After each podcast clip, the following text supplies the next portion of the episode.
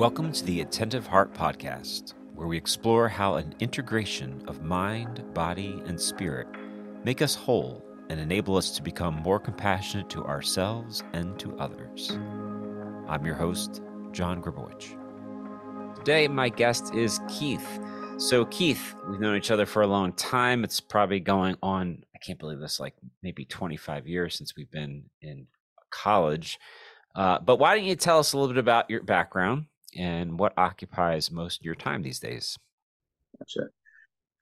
Great. Um, I am uh, in my mid 40s. I am married to uh, uh, my wife Mary. I have two kids, Ruth and David. They're nine and six, so they occupy a lot of my time, which is which is great. I'm doing t-ball stuff and uh, and other things, so that's good from a family. Know, there's a lot of good family stuff going on.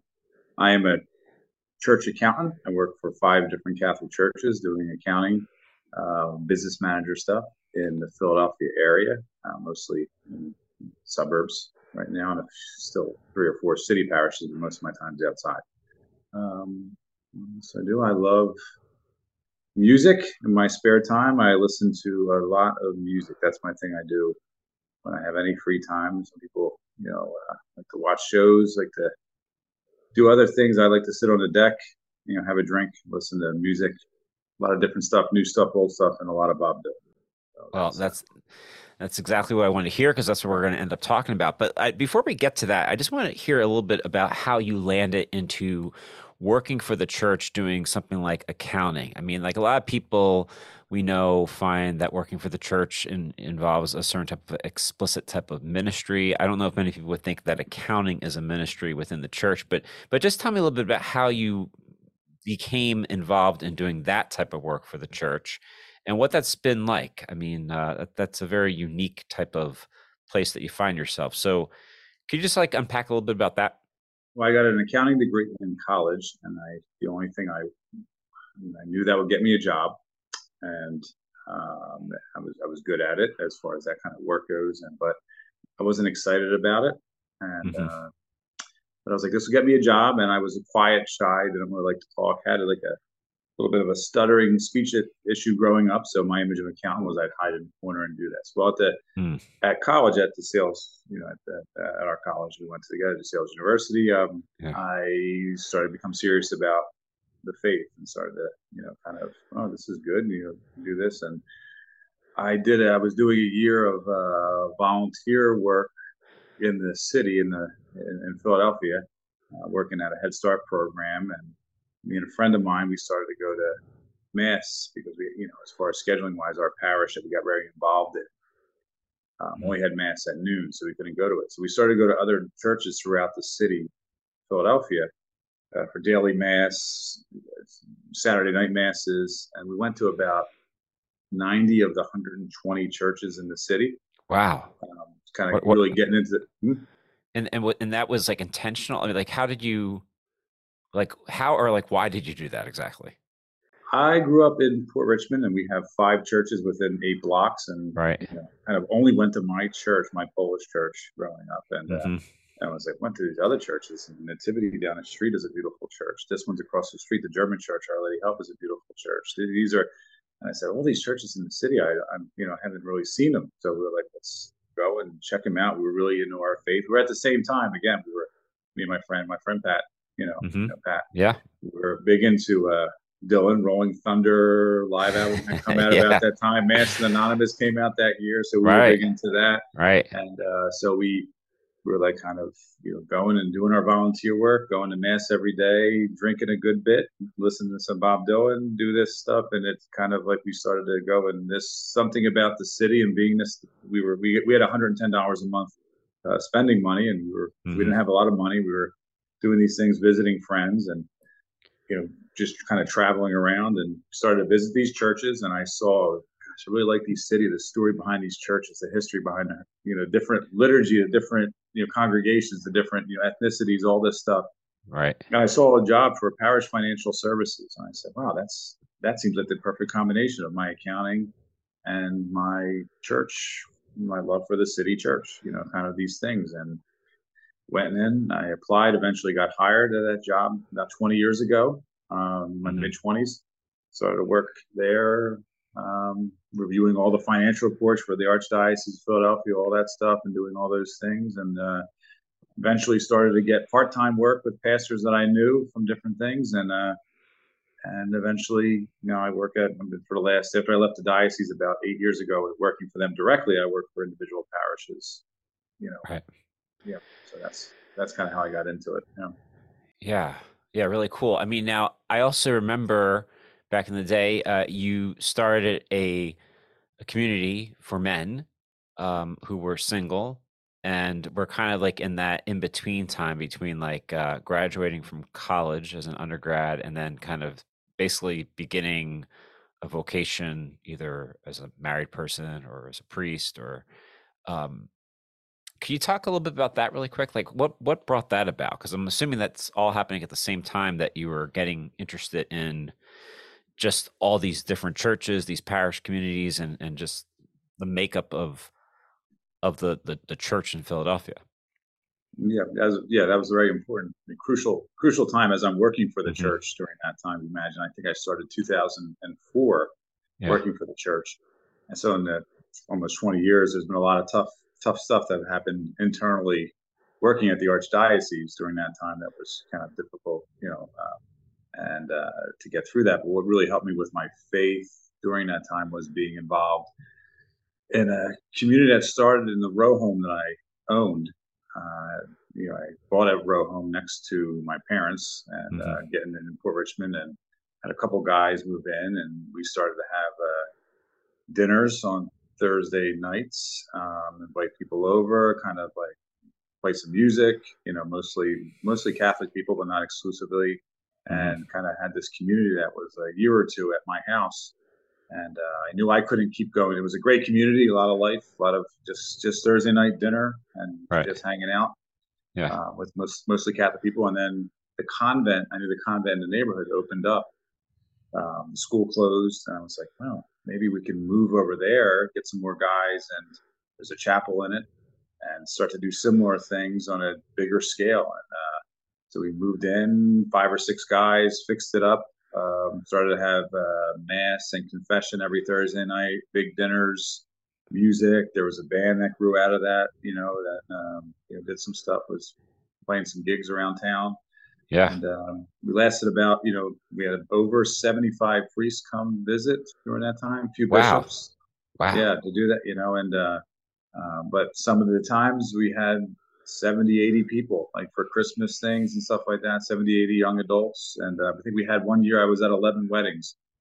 Wow. Not from people, some directly that met at the thing and some, mm-hmm. you know, that, but just, just connected with the community. So that lasted two years at my house and we moved over to the, uh, to the convent. It was called St. Paul's house because it started the year of St. Paul. That's how we okay. named it back with uh, doing Pope Benedict's time. During that, it was a year of St. Paul. I was like, well, that's the year it's starting. It's seems seems pretty good. Yeah. And we did that, and that lasted about eight years, and uh, it was good. Oh, it was it eight really, years. Wow, I didn't realize it lasted eight years. Two, two years at my house, and then eight years there, so ten years wow. total. So I thought that was a pretty good run for a young adult community. Sure, I was like, sure. I was, and at the time, I was, I was like, I'm too old for this. I'm, you know, married with kids now and everything like that. I don't really. So I think it kind of went it. Kind of, I think it run its course, and it did a great thing for a lot of people, and it, you know, but, but you, it really helped me working with the in the church finances and seeing some of the you know behind the scenes stuff and seeing uh, you know um, some of the some of the things that happened during that time with the archdiocese. You know, difficult things. Having that lively, that alive young adult community of just just doing that really helped me through all that. You know, right. Yeah, I mean, it's. It, by the way, did you meet Mary through that? Your wife? yeah, early on, at the first two years, I I, I met her.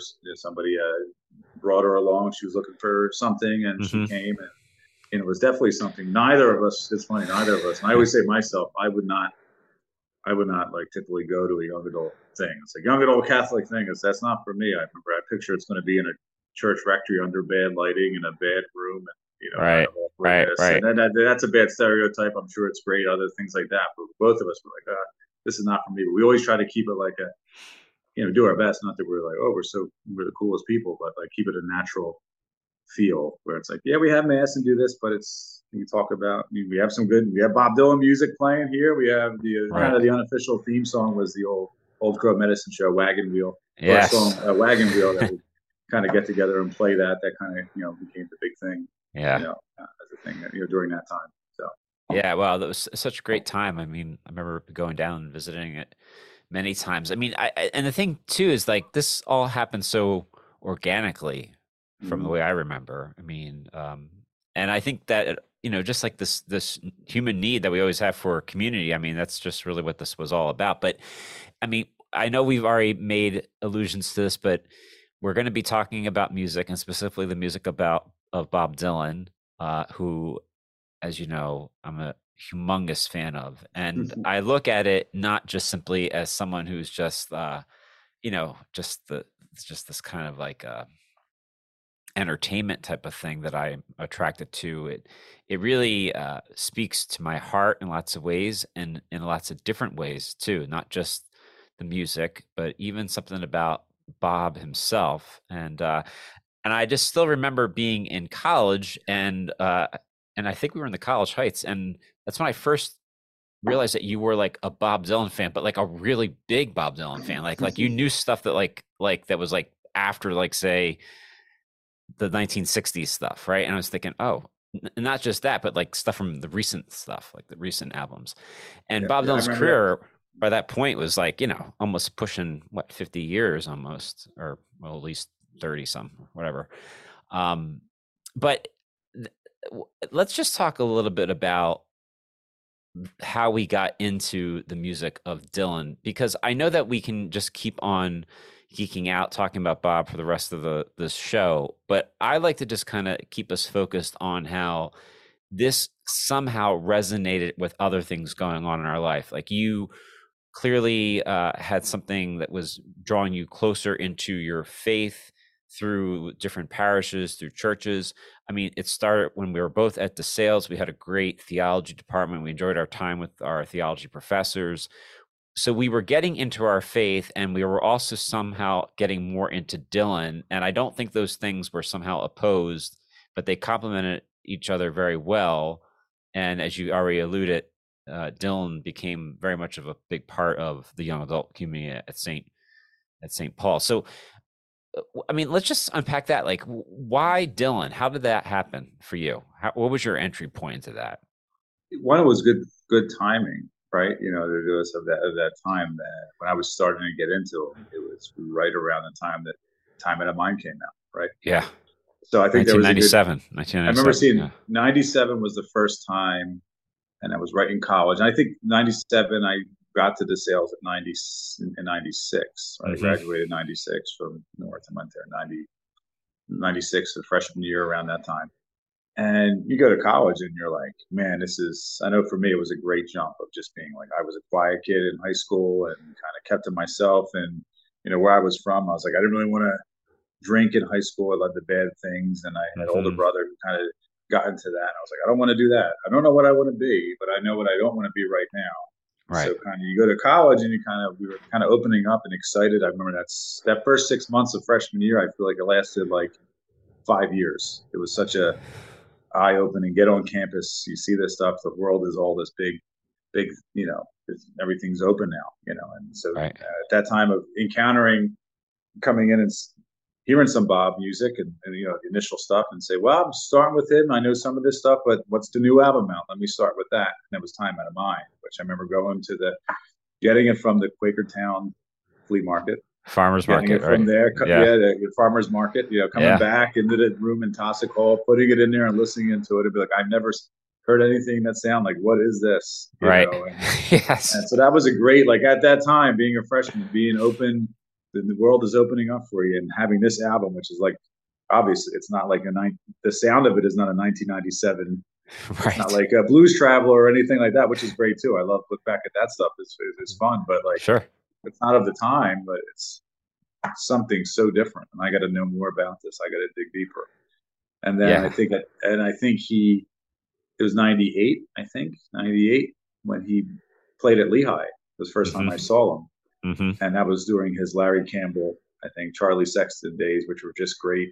Yeah, for great, those who don't know, uh, those two guys are two guitarists in his band, and they yeah. would trade licks with each and other. For, and for and for Bob fans, that's a great era. That's just like a you know looking back. There's so many all of his live stuff is is so good. And stuff now I love and everything, but just during that time was a great great time to you know get into it and seeing that you know seeing that show and, and doing that was just a great you know uh, you know great time to get while I was what should I you know getting into music. My job in high school, I had a job working at a CD you know, CD distribution warehouse. So I'd get a lot of stuff. I, you know, get that for discount and things like that.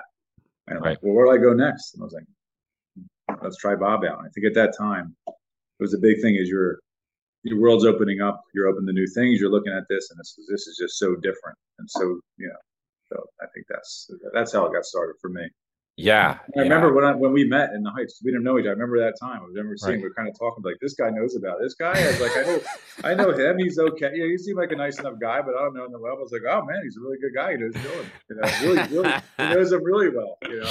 Yeah, that was so exciting. I mean, like I, I always get, I always get really excited when I, I meet someone who's just like so into Dylan. I mean, I remember from my, the way I got into it was uh, actually in high school, and it, even goes before high school. It was the the summer before freshman year in high school. So this is for me 93 because I graduated grade school in 93. So going into high school, I remember those days when you would stay up late in the summer and they would have those long info commercials on late at night. And there was one from Rolling Stone magazine and it was like the history of rock and roll and so, you know, as you're watching it, they're scrolling through all these different songs and, you know, they're playing certain ones and they highlight the song that they're playing, you know. And uh, like a Rolling Stone came on and I just heard a little clip, you know, because they're just kind of sampling things. And there was something about the sound of that song. I was like, I've never heard anything like that before. Yep. Mm-hmm. You know, and and and that's that's always how it is with Dylan. What, however you kind of start, it's like I really can't compare this with anything. And uh, mm-hmm. there was just something about the sound. And, you know, you mentioned before about like your, I guess you would say your fascination with churches. I mean, this is another type of fascination of the same, um, in, in the same vein where there's an aesthetic to it that just draws you in and you know that you're not going to be the same after this.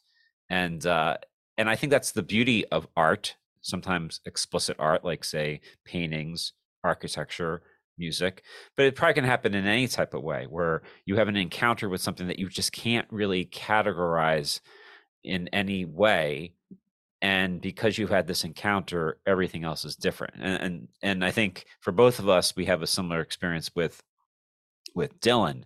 Um so for you and you mentioned that you were working you said at a record store that you were working or where were you it was like a warehouse uh, okay. distribution yeah. Okay. So so what has music meant for you? Um, like up or at least what did it mean for you up to that point uh, before you got into Dylan? Like how how was music integrated into your life? Like what did that mean for you? It's just always been the thing. I think I, I, I remember my youngest going back. Youngest memory is again. My mom's forty five. She was big into music, and my mom.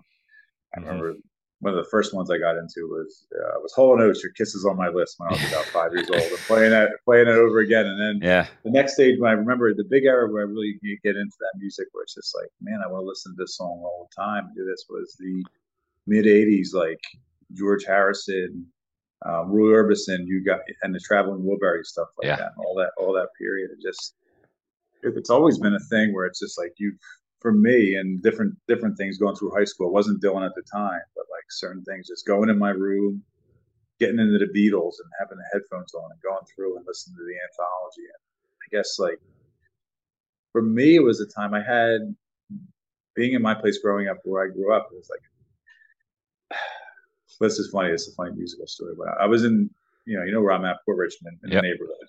And it's yep. about the time I was 12, 13 years old, probably. And you go to the playground, you're hanging out it's about the time everybody started to drink and hang out. I was like, okay. I'm going to do this? Am I going to go and do that? You know, I was like, I don't think I do. And I just remember somebody like hanging out at the playground and somebody walking on across the street with a boombox playing, uh, walking across, strutting across the basketball court, playing, blasting Paula Abdul straight up. yes, I and, remember. And, and, I was like, I was like, okay, it's a great song, but I was like, but I was like, and not not to say that's you know, but I was like, I don't know if this is for me. Is this what I want? Is this the scene that I want to be in? And it was like a very definitive moment for me where I was like, that's I know what I don't want to be. I don't want to really be starting to drink right now when I'm 12. I don't want to start to do this. And I kind of like went found a friend or two that are mm-hmm. my friends now, good friends still to this day. And we hung out and we saw some movies and we listened to a lot of music and I listened to music and it helped.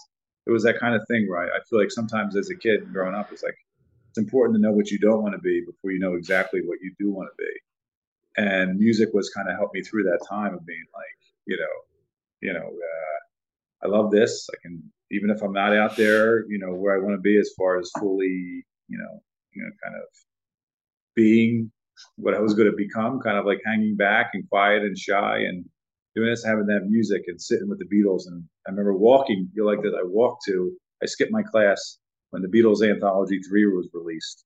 I walked over to Lanco, food late, and around the corner, like uh, I think a mile away, I didn't have a car. I walked over, bought the Anthology 3, skipped my class, went back to Tosick and listened on my headphones and and yeah. was just like, this is great. And as you're kind of those things and it's just like that's the kind of and that's a memory for me the music is like i remember a lot of things with people and everything but there's you know, and, and and doing this stuff but but music just having that time and sharing it with for me i don't know what's better sitting on the sitting alone with me and listening to you know myself you know, having a drink listening to music or having going back with you guys and sitting and sharing and getting you know, listening to the fragments and listening to Time Out of Mind together. Like they're they're both just like that's why I don't know if I'm an introvert or extrovert at this point. Right. But where do you right. recharge? What do you do? It's like I don't know. Like right. Do I like listen to music by myself or other people more? I don't know. It's just, but it's just this like you know. Anyway, yeah. I don't know if that that's a rambling thing, but that, that's okay. I mean, but I mean, if if you didn't catch that, what Keith's talking about is the fact that now. Uh, he and I and other friends of ours who are equally big into Dylan. We'll have our little Dylan nights where we'll just sit around intentionally listening to Bob, and we have like a, I guess, a little system. We each like pick a side of a, an album to listen to. So, and we're kind of pretty much all into the vinyl now. So that's kind of fun, except for you, Keith. We got to get you more on board with there. That's all right. Um, you know, I, I've had vinyl records my whole life, so I feel like I've never had not been part of that culture, but now it's kind of like a trendy thing in some ways. But I'm happy that it's a thing. Um, yeah. So you know, when we talk about music, and as you've been, uh, what you were saying, it just reminds me so much of of of what I remember growing up as well. That you know, uh, that you start to really find music as a way to uh, give yourself a type of identity, something that you want to hold on to, that's something that you fall back to. Um, and we know that that time of, of our formation, you know, you, you you have a choice to join a tribe, and uh, you know your music really becomes part of the tribe, and it defines the tribe, and it kind of indic- and, and it reveals to other people what tribe you're part of. So, I mean, as we gotten older, I don't think that necessarily music means the same thing. It's not like I want everyone to know the type of music I listen to so I can be identified as part of some type of tribe or some type of movement necessarily. Um, I, I think that it actually is is is goes a little bit deeper than that right now.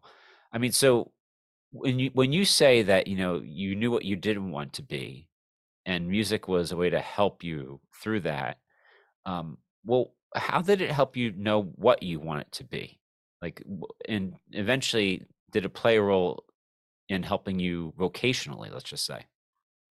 Well, if we're going to go to Bob, I mean, you know, vocationally and seeing this is, uh, I mean, Bob's not Bob's not a church accountant. Doesn't do that. You know that. You know they do that. They're leaving that. But vocation, the way right. he sees life. You know, we talk about that of the nonstop touring, and I, I oftentimes be like, man, he's 80, 81, 82. I just sent you a text the other day. I was like, yeah. he recorded Shadow Kingdom when he was 80 years old in his 80s, right. and he's right. still doing this like like this, still pushing himself, like still like throughout, still touring, still doing yeah. this. So yeah, yeah.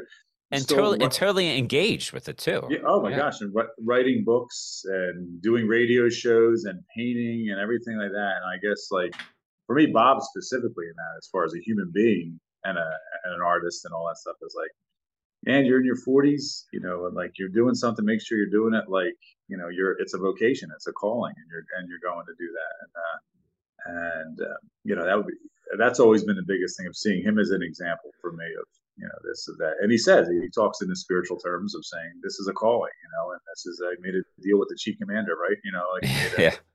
The, the since 1988 or 90 or whatever it started you know right. just touring and doing this because this is what he's been called to do and this is what he loves. And i think that's the thing and seeing in the music and seeing there's no way he's mailing it in.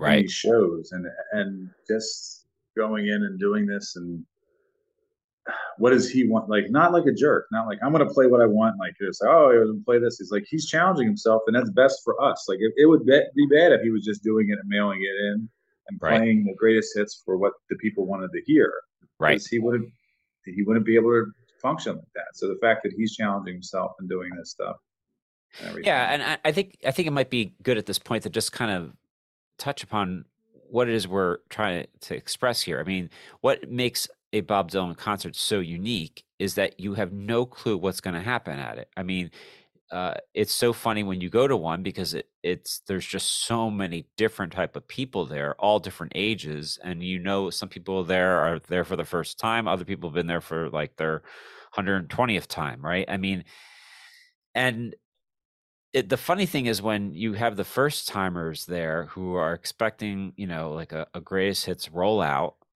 and Bob doesn't play anything from the greatest hits, and he doesn't clearly, if he plays something that's older, it doesn't sound as it would sound on the record. Uh, so it's all different. Uh, he, you know, the lyrics may be different. Clearly, the arrangement's different, and you when you leave the experience like for the person who's just willing to just embrace what it is and not to really have any expectations i mean it is a really transformative moment a transcendent moment to just be able to be present to just allowing someone to just do what they genuinely feel called to do i mean to just be in that space is very powerful and i think that's what keeps us racking up all the concerts that that you yeah. and i have gone to see. And I mean, I, have seen him like over 50 times, which like sounds so yeah. obsessive compulsive, but like yeah. in my mind, it's mm. like, it, that's not even enough. No, no. Yeah, yeah. I think I lost track at 40 like at that. So I don't know where it is now. okay, like, like, like, but I, I think that's uh, sit back and being open. Like the idea it was a long time ago working. The idea of like, even though you do have certain songs you want, kind of like I'd like to hear right. this, or sure. this is one of my favorites. It's like I would never the idea of shouting out a song or requesting a song. Be like, no, no, no, I want you to do what you're going to do. Right. Like, what do you want to do right now? That's what I want to hear. Like, because yeah, yeah, yeah. And and what a tremendous like lesson that is. I mean, can you imagine if we take that attitude with just people in general?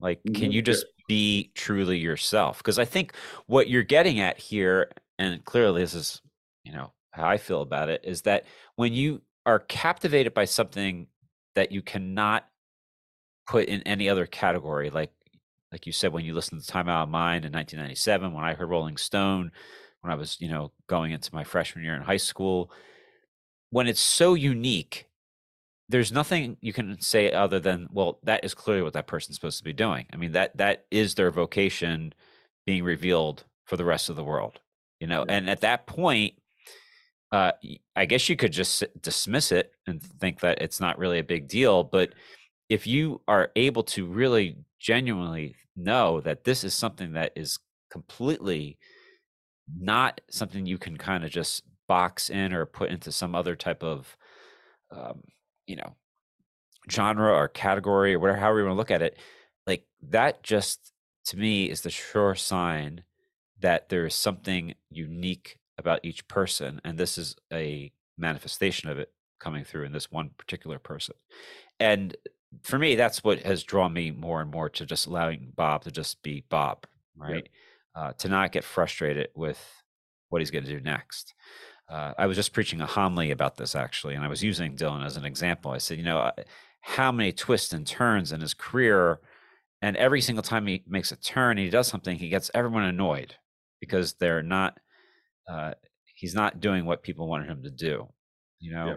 Yeah. Um, but you know, I also think on the other side too, you, you talk about how like you know not calling out a song during the concert just let it be what it is. I mean i often come back to the gospel story of jesus having the, the encounter with the the blind man and clearly the guy's blind and clearly there's this whole idea that well i guess this blind man's calling out to jesus because he wants to be healed of his blindness so he can see. But jesus doesn't just barge into the situation and just kind of say, okay, I see what's going on. This guy needs to see. I'll fix it. He just pauses and just allows the guy to be himself and just say, you know, what do you want me to do for you? Like allowing him to kind of reveal what his need is, um, where his hurt is, where his wound is. Because for all we know, maybe the guy didn't want to see. Maybe he had some other ailment that he wanted yeah. Jesus to pay attention to, right? I mean, we don't know that that's exactly what he wanted to be healed from, right? So, like, I think in a certain sense, when a vocation comes a lot from one's wounds and hurts, pains, desires. Uh, and when you just say, okay, I'm just going to allow Bob to express himself the way he feels he needs to express himself and to respect that, I think there's something really powerful about that. I don't know. Does that resonate with you in any way, or? Yeah, I think I think the idea of like how do we do that to let Bob be Bob um, for me, and let other people let other people do that is the avenue I I do it. My favorite thing, and it's probably developed there, is to go with you and listen to Bob music and how we share music. Because I'd rather hear your choices. And there's a lot every time we get together. I'm playing the uh, my father build a mansion on the mountain. Whoever did, I who does that. But the songs I took back, and I what is the song you showed Albatross? Oh, right, right, right. Yes. No, yeah. I know you're, yeah. you're probably anyone listening. You're probably not familiar with the song Albatross from Fleet by Fleetwood Mac because I wasn't at the time. But it's a very yeah. you said this is a bedtime song, and you played it at the end of the night. right, we were all like at the end of the night before we went, you know, left. Yeah. And I've showed I put my son who's six years old. I showed him that song, right, yeah. and put him to bed. Now he will only listen to that song. That's so cool to go to bed. And I just think it's so cool that he'll he'll do that. But I like going to hear. For me, when I my favorite thing to do is go around and see you guys, see other one of my friends, sit down with a Bluetooth speaker or vinyl, whatever's you know, we get at, right. yeah. and have them show me the songs that they want. I yeah. want to hear them more than I want to show them. I love showing them because this is in deep in my heart. I want to do this and this, but I love hearing this and I love remembering. You know, you like this song, right? And playing it later, like this is, and they're like, "Oh yeah, this song's my favorite." It's like, I know because you showed it and that's like such a way of connecting. And I want music for me, like to show this, like someone shows. I would say I want to get the, you know, I want to get to into conversations with people where they get so excited that they start to spit when they're talking because they're like, you know, like, like that. They're like, this, this is what I right. love. I'm excited. We're connecting on this, and music is the thing for me. Yes. Let's get together. I will drive around, and that's what we're back in the time that, and when we were, I was visiting the churches, and me and Pat were, you know, listening to Rolling Thunder and doing this. We drove around, and when we had no money, we would go and visit people. Let's listen to music and do this stuff and connect. And like for me, that's music for me is like show me what you love, and this is a you know I love that you know and, and not that I'm gonna love everything, but a lot of times when you you connect on those things, and it's like this is great, you know.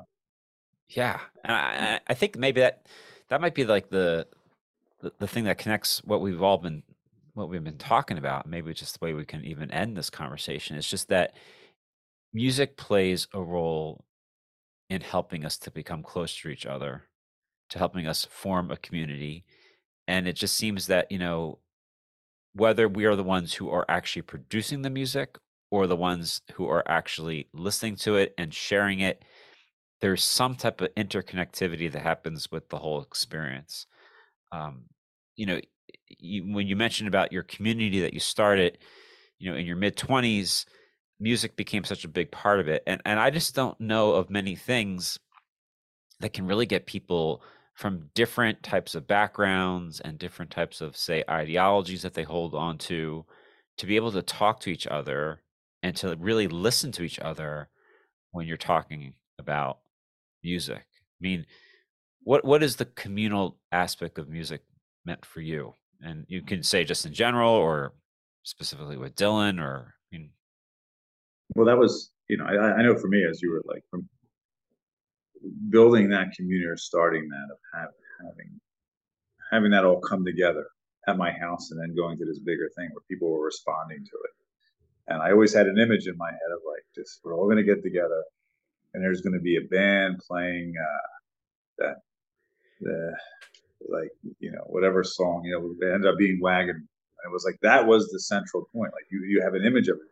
head. It's like, this will be the thing. And it's not only, it's not only that because there's other ways and people don't always music is not on the forefront for them and i tried to give this that's what we needed a giant place i'll tell you this because we had the row home and yeah. so when you would start playing the music yeah and i was like most people liked it but there was no place to go if you were like not that wasn't your connect and i know that's not everyone so talk about love right. languages or things like that or how they express sure. it it's like this might not be their style of music even now when someone goes to see bob live i'm like get ready because you might not like it. right. That's very challenging. True. It's a challenging thing for you. Do you know all the stuff? Do you know this? Are you ready for what it is and do this? Right. So that was almost the reason this con. You know, we moved into the, the old convent was a giant building with you know you were you know like all these right. rooms. So there were spaces in other rooms to say the focal thing we're gonna this is gonna be where we're gonna connect and this is and it did and it worked and there was a band that grew out of it and those were some of the great memories and there was space for other people who it wasn't their thing or do this like that. And we loved them and do this stuff, and it wasn't you know the thing. But that was the image, and that when it came to fruition, it was really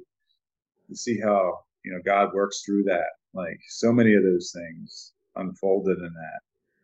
And music was a way to do that. It was a key thing. It was like music will be the key to this developing. And I have to say it was. Like, you know, we said we lasted 10 years as a young adult community and how many people I think we had we were connected with CL, you know, the movement. Community we had like 11, yeah. 11 people from Italy lived there over the time. Like, wow. you know, like you come over there to do this and different movements that came and stayed and all these things. But like I had to say over the years, like, what if I think of one thing and the great memories of that? It was the music that was, combined, you know, kind of, we get together and have this, you know, kind of thing that cut through all this you're from Italy. you're right. from coming here to do this. You're in grad school over here to do this, and, and you're and you're doing this stuff. And uh, so it, for me, you know, that was uh, like you said, it really brought everyone together.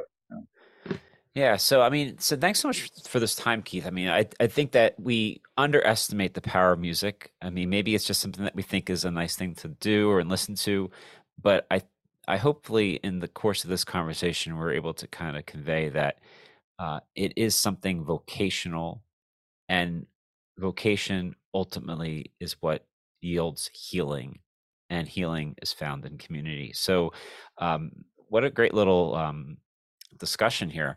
Let's just uh, end here with uh, talking about for anyone who's listening who doesn't know anything about Bob Dylan or maybe doesn't even really care to know anything about Bob Dylan.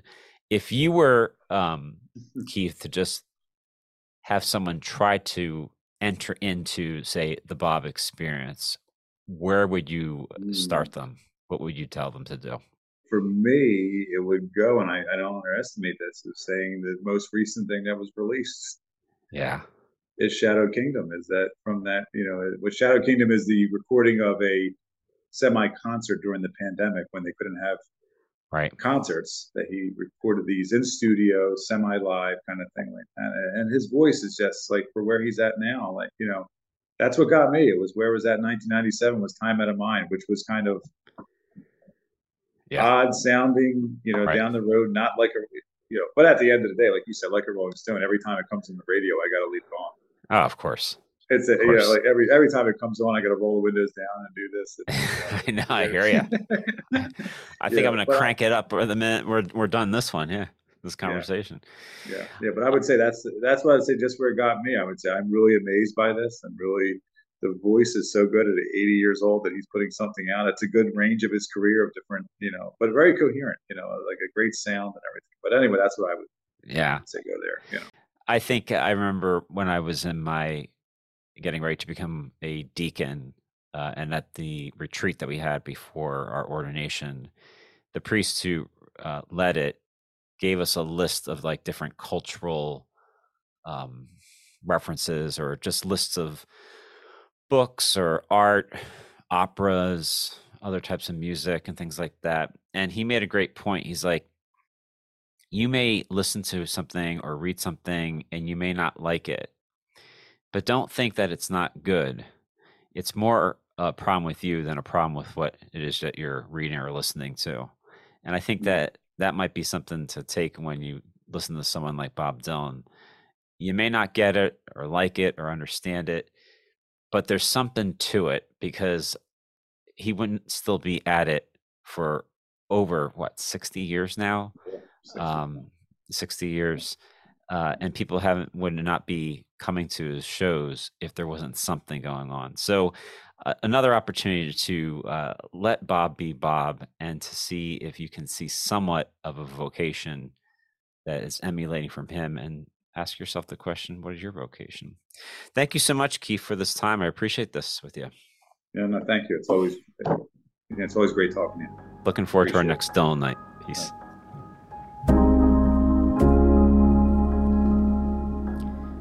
Thank you for listening to this week's episode of the Attentive Heart Podcast. We hope that you were able to find it helpful in your spiritual journey and practice. This podcast is produced in collaboration with Sunday to Sunday Productions and the Witness Podcast. If you enjoyed this episode and you'd like to help support the podcast, please subscribe and share it with friends.